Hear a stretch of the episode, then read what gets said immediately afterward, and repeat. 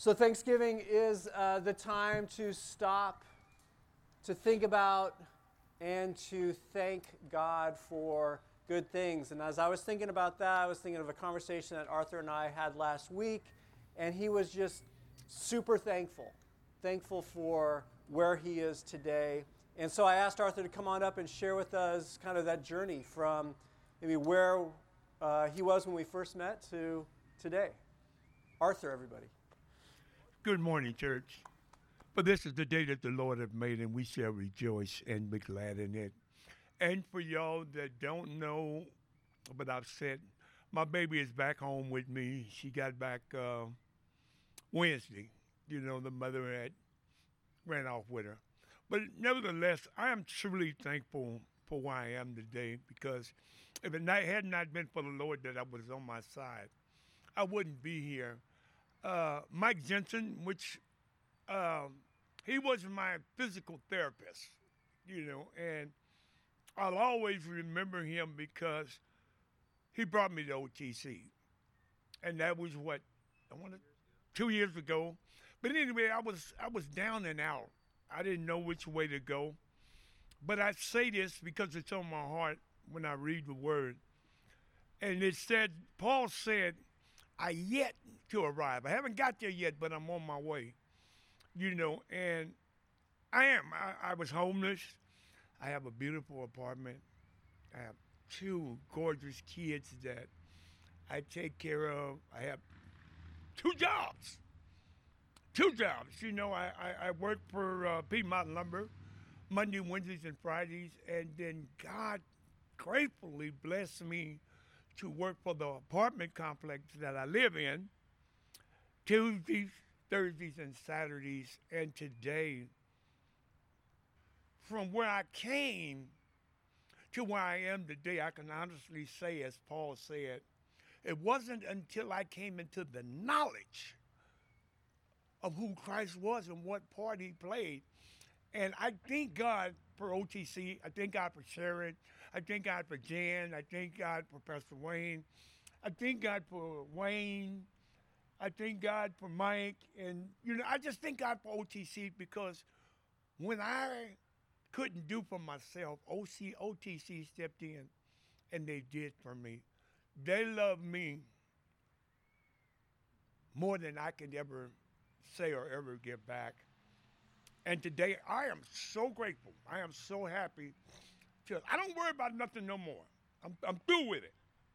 I'm through with it. You know, when something happens in my life and I don't understand it, I go to my place, and that's my room. I say, okay, God, you deal with this. I'm going to go deal with what I can deal with. Because I've learned when you start trying to deal with stuff that you don't know something about, you get all frustrated, you get all crazy, and you wind up doing something that you don't want to do. And OTC has taught me gracefully to lean on God. Whatever, whatever my problem, I go to the index of the Bible. If I can't sleep, I say, okay, God, can you tell me why I can't sleep and how to sleep? But I'm so grateful today to have a second chance in life. And a lot of y'all heard my story about I had to go through it to get to it. You know, life is just, it just, y'all just don't know. You really don't. For me, and I can only say for me, life is so wonderful that I'm glad I have an adversary that I can depend on. You know, and with that, I want to say OTC and, and you know, thank you for being there for me. Hmm. In the name of Jesus, hmm. I'm grateful. Amen. Thank Amen. Thank you. Thank you. Yes. So many times in Arthur and I, our conversations, he talked about just focusing on the Lord, turning his attention to the Lord.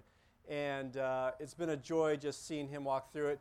It's the same journey in, in different uh, contexts for each of us. God uh, takes us where we are, and he leads us into more fullness of life. So thank you, Lord. That's the first part of the message today is just thanks. Thank you, God. Thank you. To be thankful to God is to be rightfully related to God. It's to be truly human. It's to be uh, made in the image and likeness of God. It's to be rightly related to God because when you're thankful to God, when you thank Him, you are saying a couple things. Number one, you're saying, You exist, you are there. I honor you as creator of all, as source of everything that is good. We see Him correctly, and we're living in reality when we are being thankful, when we acknowledge His existence. His eternal power, divine nature is displayed in what He's made. It's clear, it's evident. His gifts begin with His good creation. Not a particle of light or wisdom or justice or peace or genuine truth, not a breath of air, not a glimpse of blue sky will be found anywhere which does not flow from Him. You are the source of all things, God. You are the cause of all things good. To thank God is to acknowledge God exists and to praise Him for His goodness. To acknowledge that anything good that you experience today, yesterday, tomorrow is from God. It's a reflection of His goodness. You have something good because He is good. I mean, you look around, it's fall, but it's beautiful. We were walking in the hills and it's green grass somehow in late November. That's weird. Creation itself, you, your, your existence, the breath in your lungs, is a demonstration of God's generous love, of His goodness. Your ability to hear and to, our, to understand, our ability to talk to each other, to connect with each other, to laugh, that is all from God. It's, an, it's a demonstration of God's generous love. We experience it daily. Sometimes we forget. We, we forget to acknowledge it because we're focused on what we don't have. And that gets to the next part. We're, we're experiencing God's generous love when we're seeing things correctly and we're praising Him. But also, this side of Eden, we're also experiencing something else. Something else, right? We face scarcity, we, we face struggle. There's fear and divisiveness about who is getting what and how much. Fear about is there going to be enough for me tomorrow, for my family, for my department, for my neighborhood, for my country. And then here it is, right? Even when we have enough, we then can stumble by comparing ourselves to others who have more, at least on the surface of things. That person has more, has a newer version of what I have. Why can't I have that? That's not fair.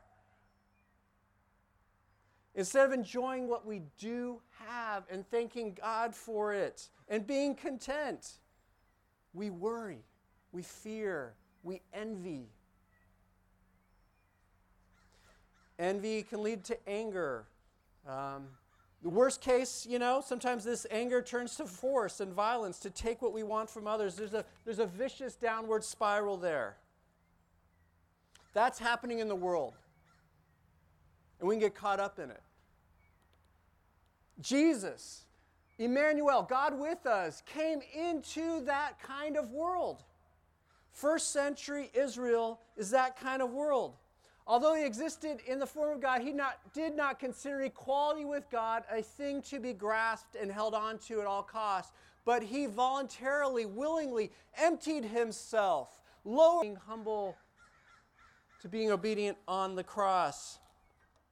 First century Israel was under the oppression of the Roman Empire. High taxes, squeezing everyone, people losing their property, selling off things to pay off debts. God Himself came into a world of scarcity and struggle and striving. And yet, somehow, Jesus said things like this Matthew 6 25.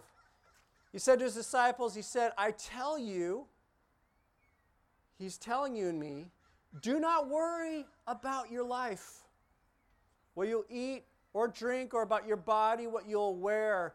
Is not life more than food, than those things, and the body more than clothes? Look at the birds of the air. They do not sow or reap or store away in barns, and yet your heavenly Father feeds them.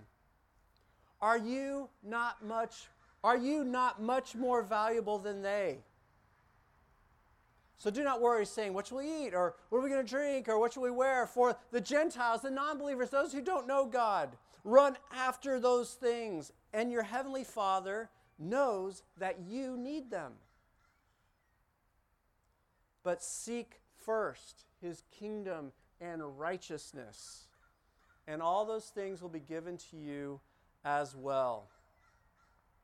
How can Jesus say that in a world of scarcity and struggle and striving, especially first century Israel? What does Jesus see that the headlines in your news feeds do not see? What is he looking at? What is he drawing our attention to in that passage? The Father. The Father. Our Heavenly Father.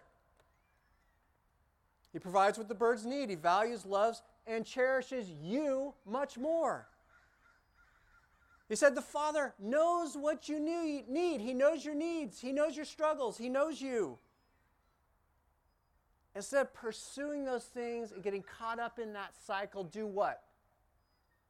Seek first, foremost, His kingdom and His righteousness. Get your eyes off those things. Put your eyes on the Father. Put your eyes on God. Seek Him first. This world of scarcity, financial struggles, lack, comparisons, envy, Jesus is inviting you.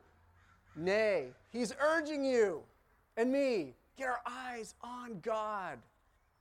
When you're feeling that anxiety, when you're feeling that pull, when you're feeling that envy, when you're feeling that, go to God. Get your attention on Him. Get off the path of worry and frantic fear. Instead, Jesus says, Follow me. Follow me. Look to me. Now, we're going to see that up close in an encounter that Jesus had with the rich young ruler. We get that phrase, rich young ruler, from the version in Luke. We're going to look at the version that's in Matthew. We're going to see that this guy had a lot going for him, yet he was lacking something. Let's go there. Mark, it's Mark 10 17. Mark 10 17. As Jesus started on his way, this is during his three and a half years of public ministry in Israel, a man ran up to him, fell on his knees before him. Good teacher, he asked, what must I do to inherit eternal life? Now, he must have listened to Jesus. He must have overheard some of the stuff he was doing. Um, for some reason, he came to the conclusion, that Jesus is a good teacher.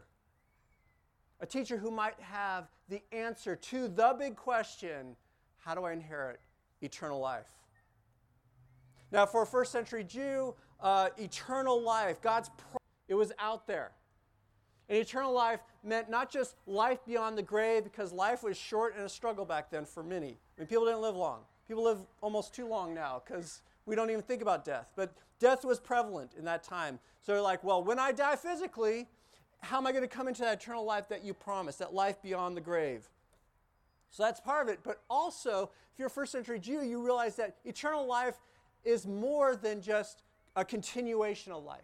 It's life in God's kingdom. It's life with God under His good rule and reign where everything is set right again.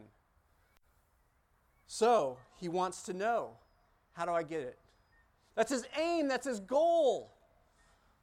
He wants eternal life. That's the first fill. And He wants eternal life, life with God and His kingdom forever. That's his highest aim. Everybody has an aim, everybody has a goal, everybody has something they are focused on. A prevailing aim or target that they arrange their life around. What's yours? He wants to know the big one. How do I get into this life with God and his kingdom forever? And um, Jesus' response is interesting.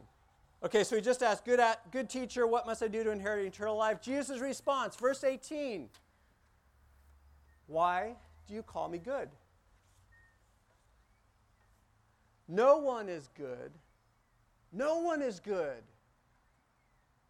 no teacher, nobody you've met, nobody you've talked, nobody's truly good. Nobody's good except God. Except God alone. Such an interesting comeback, right? How do I get eternal life? Why do you call me good? Why do you call me good? Do you think I'm good? Jesus is asking. Because goodness only comes from where? God, ultimately, God. Okay, no one is good except God alone. What is good? God. If you want to know what is good, where do you need to look? God. If you want to come into what is good, what should you follow? God. To get what is good, you need to attach yourself to the one, the only one that is good. The man's question, what must, listen to the man's question, what must I do? What must I do? Where's his focus? On himself. What's Jesus doing? Hey, what's good? Do you think I'm good? No one's good except God alone. Jesus is slightly redirecting his attention to whom? To God, who alone is good. And where's God in this encounter with this man? Standing right in front of him. Emmanuel, God with us, God in the flesh, is saying this to him. Wow. Jesus is going to make that more clear in a second, but then he goes back to the question. Next fill is go after what is truly good. That's what Jesus is saying in that question. Go after what is truly good. If you're going to go after something in this world, you're already pursuing something, you already have an aim, why not make it the best aim, the highest aim? Go after what is truly good in this life. Go after God.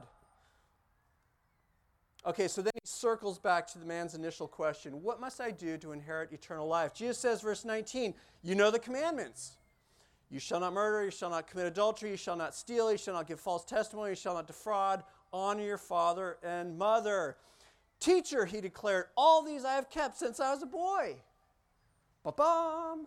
I'm doing right, I'm doing well. This guy seems to be on the path. But then Jesus doesn't say, okay, ding, ding, ding, ding, ding, you're good. Eternal life is yours. Take care. Be, may the force be with you. Whatever. No. No, he does something else. Look at this, verse 21. It's, it's surprising. Jesus looked at him and loved him. Jesus looked at this guy in the eyes and loved him. That's true of you also. Jesus sees you. Jesus knows you. And Jesus loves you.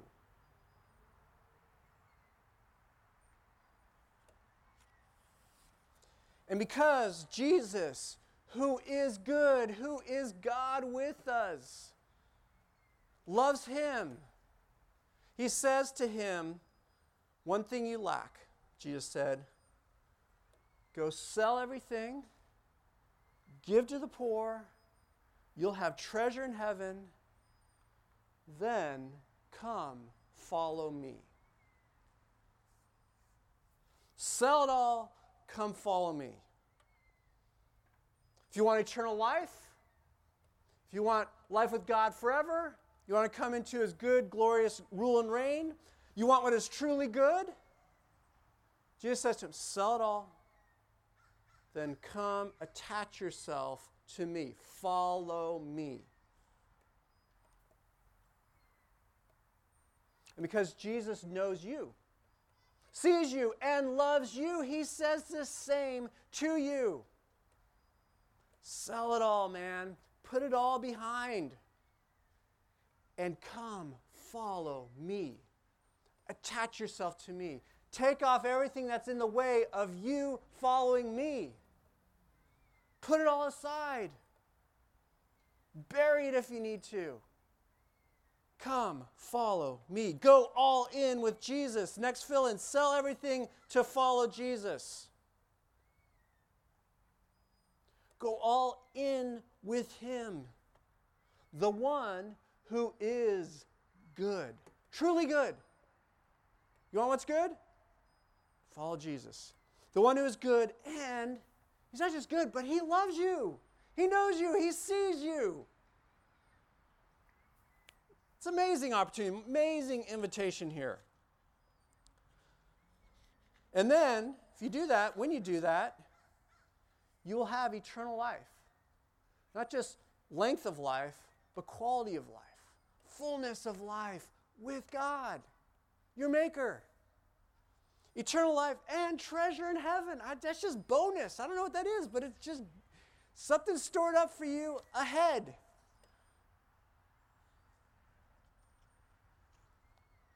So, put yourself in the rich young man's sandals. Jesus just laid it out for you. Sell it all, man. Come follow me. Go all in with me. Let's go. What do you do? What do you do? What would you have done? I'm like, from the sideline, I'm like, go, man, go. Do it. Don't miss out. And the question is now you and me. What are you doing? What are you doing now? Are you going all in with Jesus? Will you go with him wherever he leads? Do you trust that he is good and that he loves you and that whatever he tells you to do is good and loving and generous and kind and for your best?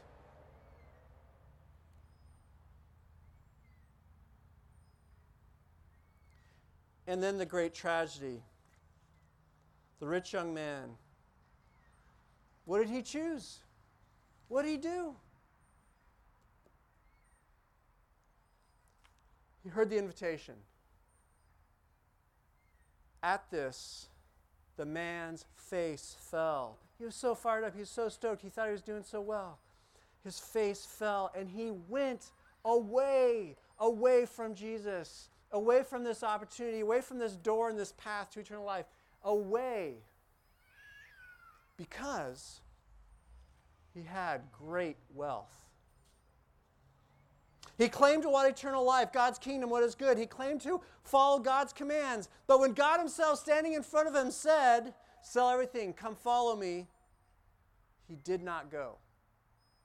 His actions revealed what's really going on in his heart, his true affections, his highest aim, his highest goal, and it wasn't the Lord after all. It was his wealth, it was his stuff, things. He didn't follow. He didn't follow. Why? Next fill in. Because he loved and wanted something else even more than God even more than what is truly good.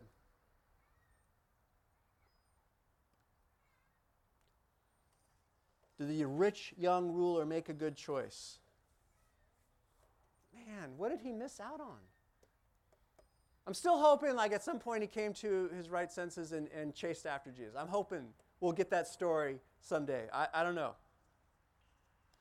But what about you and me?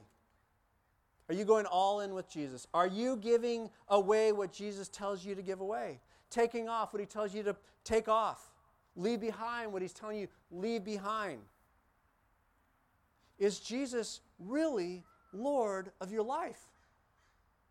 Is he truly your highest aim? Is he in the right place or do you have something above it? Your choices will reveal your affections will reveal what really is.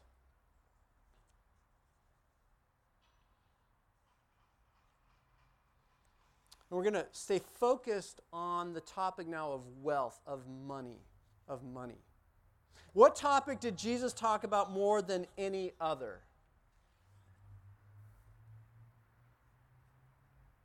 It's not money. money. Oh, yeah, hell's on the top three. All right, now it depends on how you slice this, you know, because when you're looking at what he shared, you kind of say, okay, what's the primary focus here? First place, the thing he talked about most was the kingdom of God. Kingdom of God, kingdom of heaven. The rule and reign of God. Time is fulfilled. Repent and believe. Kingdom of God is at hand. Number one, King of God. Number two, probably faith and salvation. All right, number three, hell. And then Jesus talks about money in several, several places, all right? Easily top 10, maybe top 7. Anyway, he talks about money. Matthew 6 24. Here's one. No one, none of us, can serve two masters. Either you'll hate the one and love the other, or you'll be devoted to the one and despise the other. You cannot serve both God and money. You got to choose. Which is truly good, which is, which is God, which is your Lord. What rules over you? What rules over your choices about what to do with money? Money or the Lord? Matthew 6 21, where your treasure is, there your heart will be also. Jesus is asking you and me, through the encounter with the rich young ruler, through these passages, what has your heart? What has your affections? What do you love most? Who or what is Lord of your life? See, money is one of those things that has a tight grip on many of us. Right? It's important. It plays a large role in our lives and our decisions, what we can do, what we can't do. So, your relationship to money is important to Jesus. Because he knows you, he loves you, he sees you, he, he understands. So, first question for us questions I asked myself this week. Does Jesus, does Jesus have the right? Does Jesus have the right, the authority? Does he have the right to tell you, to tell you what to do with your money? What gave Jesus the right to tell that man to sell everything and follow him? Who's this guy think he is? Well, if he's God, and he is, then that, that gives him the right. Right? He's Lord of heaven and earth. He's the creator of all things. He's the source of your life. Where did your money come from in the first place? Oh, I earned it, man. All right, what gave you the ability to, to earn? What gave you the job? What gave you, what, what led to you being here? What gives you the pulse running through you? All you have comes from God. Everything you have, it's all from God.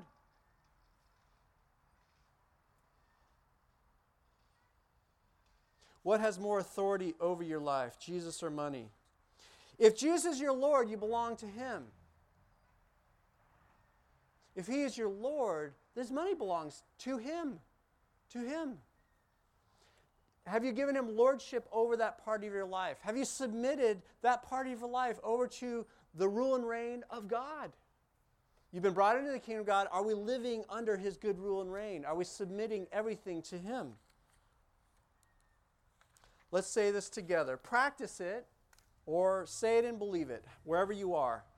Next fill in Jesus, Jesus, you are Lord. And all I have, everything I have, comes from you. Jesus, you are Lord. Everything I have comes from you. You are Lord. You're Lord. Okay. I need to remember that. And everything I have comes from you. Jesus has the right to tell me what to do with my money. Jesus has the right to tell you what to do with your money. And next question leads to this Is giving it over to Jesus, is giving Jesus your money better than controlling it yourself? Jesus is Lord, but is he good? Is he wise? Does he really know my situation? Does he really love me? Which is better, what Jesus tells me to do with my money or what I think I should do? Or what I read? What's better? It comes down to the question of does Jesus love you? Know you, see you, love you? And how do you know if he does or not? 2 Corinthians 8 9 came, comes to mind for me on this one. Says, For you know, you know, you should know, and now you know, the grace of our Lord Jesus Christ, his kindness in coming to us and laying down his life for us. You know the grace of our Lord Jesus Christ, that though he was rich, yet for your sake he became poor, so that through his poverty you might become rich. Jesus wants you to be rich. Rich. He came into poverty to make you rich. Rich. What kind of riches are we talking about here?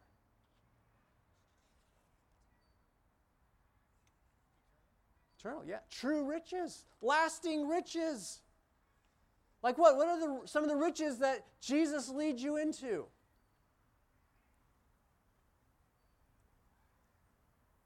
For me, genuinely loving relationships where I am known, where I can be real, where I'm accepted, but also where people will tell me the truth and challenge me.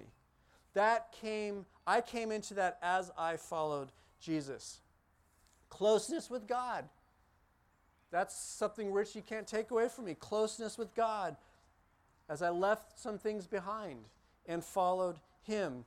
Growing in character Shocking, I know, if you know me, but I've grown a lot in character over 30 years of following Jesus, becoming a better person, more patient, loving, humble, actually a little bit more other focused than self focused, gentle, joyful, peaceful, more than I was before. Being part of God's meaningful, lasting work in the world, God's good works. He's given them to all of us to do. That's for all who follow Jesus. True riches, stuff you can't get taken away from you, where moth and rust cannot destroy. Let's say it together. Try this on with me. Jesus, next fill in. Jesus. Jesus, you, you are good. You are good. You are good, and you know and you love me. You are good, you know, and you love me. Here's a hard one. Look out. So I entrust my money to you. I entrust this area of my life to you. I put it in your hands because you know me and you love me and you're good. Isn't he? He is, right? All right. So it follows that I can entrust my money to him. I want you to be Lord of my money. You'll do a better job. You're wiser than me. I want to do what honors and pleases you with my money. I'm going to put it in your hands. Now, I could have left it there, but Jesus like, nope. All way challenge. Number three, Lord Jesus, how much? How much are you calling me to give each month? And to whom? How much, and two. See, money is one of those things in our lives that we can actually measure, right? I don't know how patient I am.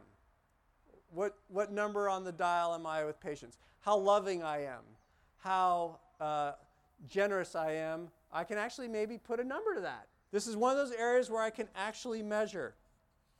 Okay, Lord Jesus, how much you call me to give each month and to whom? All right, first of all, that first part of the question, how much? What, what has Jesus been saying so far? What, how would you answer that so far from what we've heard? How much?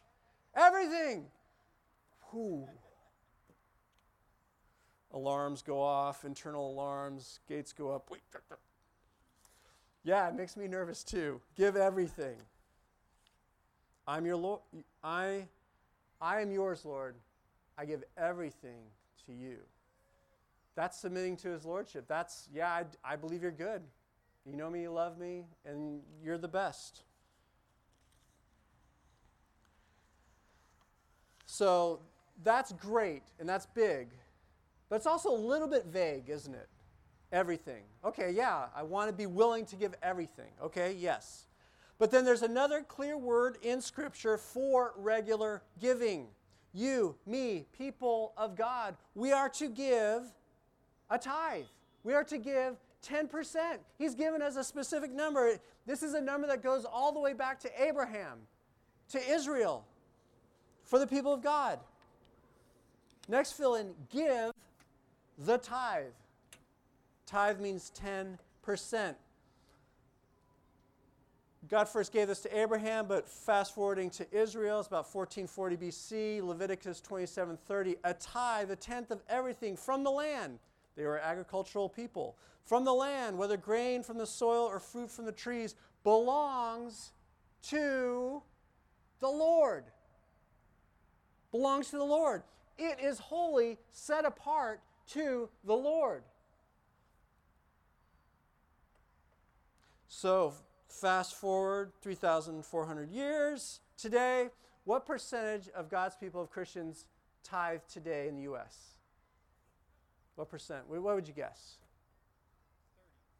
30. I got 30, I got 30. Do I have? Do I have? What do I have? Huh? Five. Sharon's right. Seven. Was five. Yeah. 5% I think these numbers are about from four or five years ago. 65% of Christians give something. And on average, Christians give more than any other faith group. Uh, they're more generous. But that doesn't change the fact that 30% of self described Christians don't give anything. Don't give anything. And only 5% today tithe. A core practice going back thousands of years. Why? Why? Why? What's the thing? Why is 10% so hard? Listen to this. Now, this is addressed to Israel under the Old Covenant, but there's some key core things about God in this. Malachi 3 8 through 10. It's the prophet. Will a mere mortal rob God? The Lord says to Israel. Yet you, listen to this, rob me.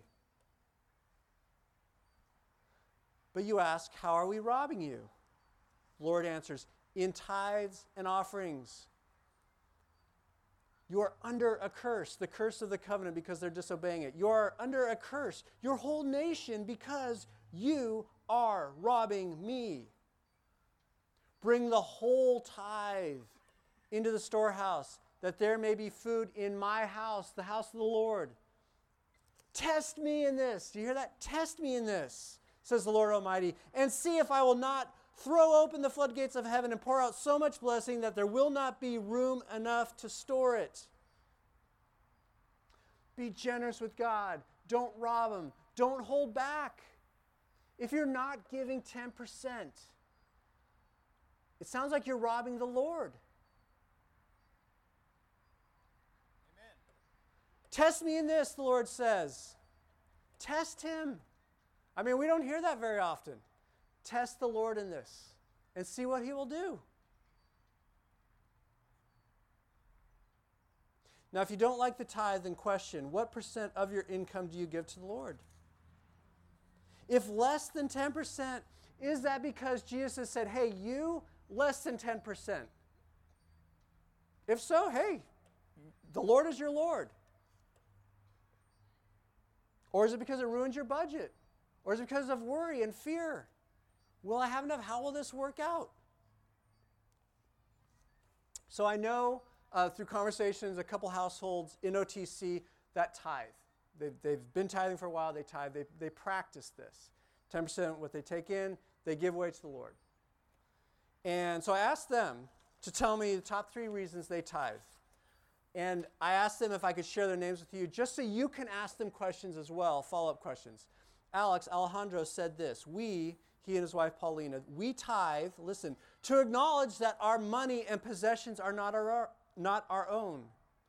God allows us to be stewards of the things that He entrusts to us.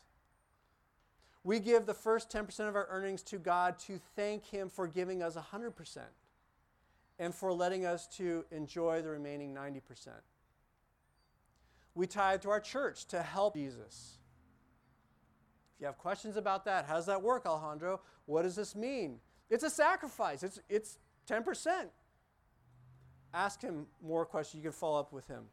Jeff, Jeff and Sharon tithe as well. I asked Jeff I could share this. You can ask him questions as well, or Sharon.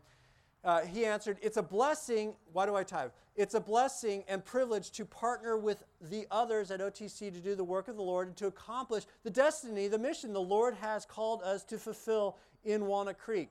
It's the foundation of partnering together. The tithe, number two, the tithe, the tenth, and first fruits is a principle in Scripture. Our father Abraham gave it before he had the law. And I want to follow after the father of our faith in faith. Number three, when I stand before God, we're all going to do that one day, and I have to give account for the decisions I made in my life. I know I won't have done everything perfect. Amen. But I want to get the easy stuff right, and tithing is low hanging fruit. We do that and are obedient in the basic foundational truths. Uh, if we do that, it'll set us up to be the, a success in the weightier matters of justice, mercy, discernment, faithfulness to God's word, and sound doctrine. It's the parable of the talents. If we are faithful in small things, God will set us over big things. A couple other things I want to attach to this with this challenge is uh, to whom should we give it? To whom should we give it? And the answer repeatedly through Scripture is pointing to the Lord's house, to making disciples, to whatever you're giving to, make sure you're giving it to an organization, people you know who are helping others know and follow Jesus. Invest in that. That's the kingdom of God. That's the thing that lasts. Everything else is going to dust. Be in, invest. Don't miss this. And then, last one, last fill in is a pro tip. a pro tip that I learned along the way make it automatic. Automatic because, man, there's a stingy, selfish, tricky part of each of us. And it's better not to know what your, let your left hand know what your right hand is doing. You know? Pray about it and then do it. Make it automatic. Again, ultimately, this is between you and the Lord. So why don't we stand and pray, talk to Him together.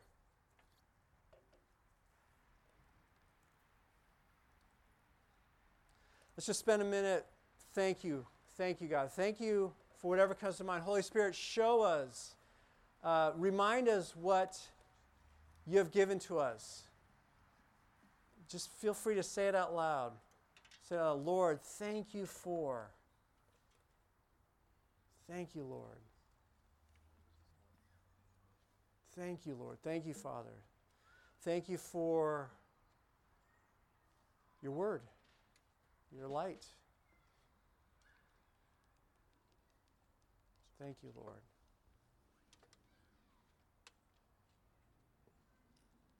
Thank you, Lord. We want to hear your word to us, Jesus. We want to hear from you. What are you saying to us? What is your challenge today? What is your call? What is your invitation, Lord, today? What does it look like today to follow you? Help us be specific. Help us hear you, write it down, and follow through, Lord. Thank you, Jesus. Praise you, God. Thank you, Lord.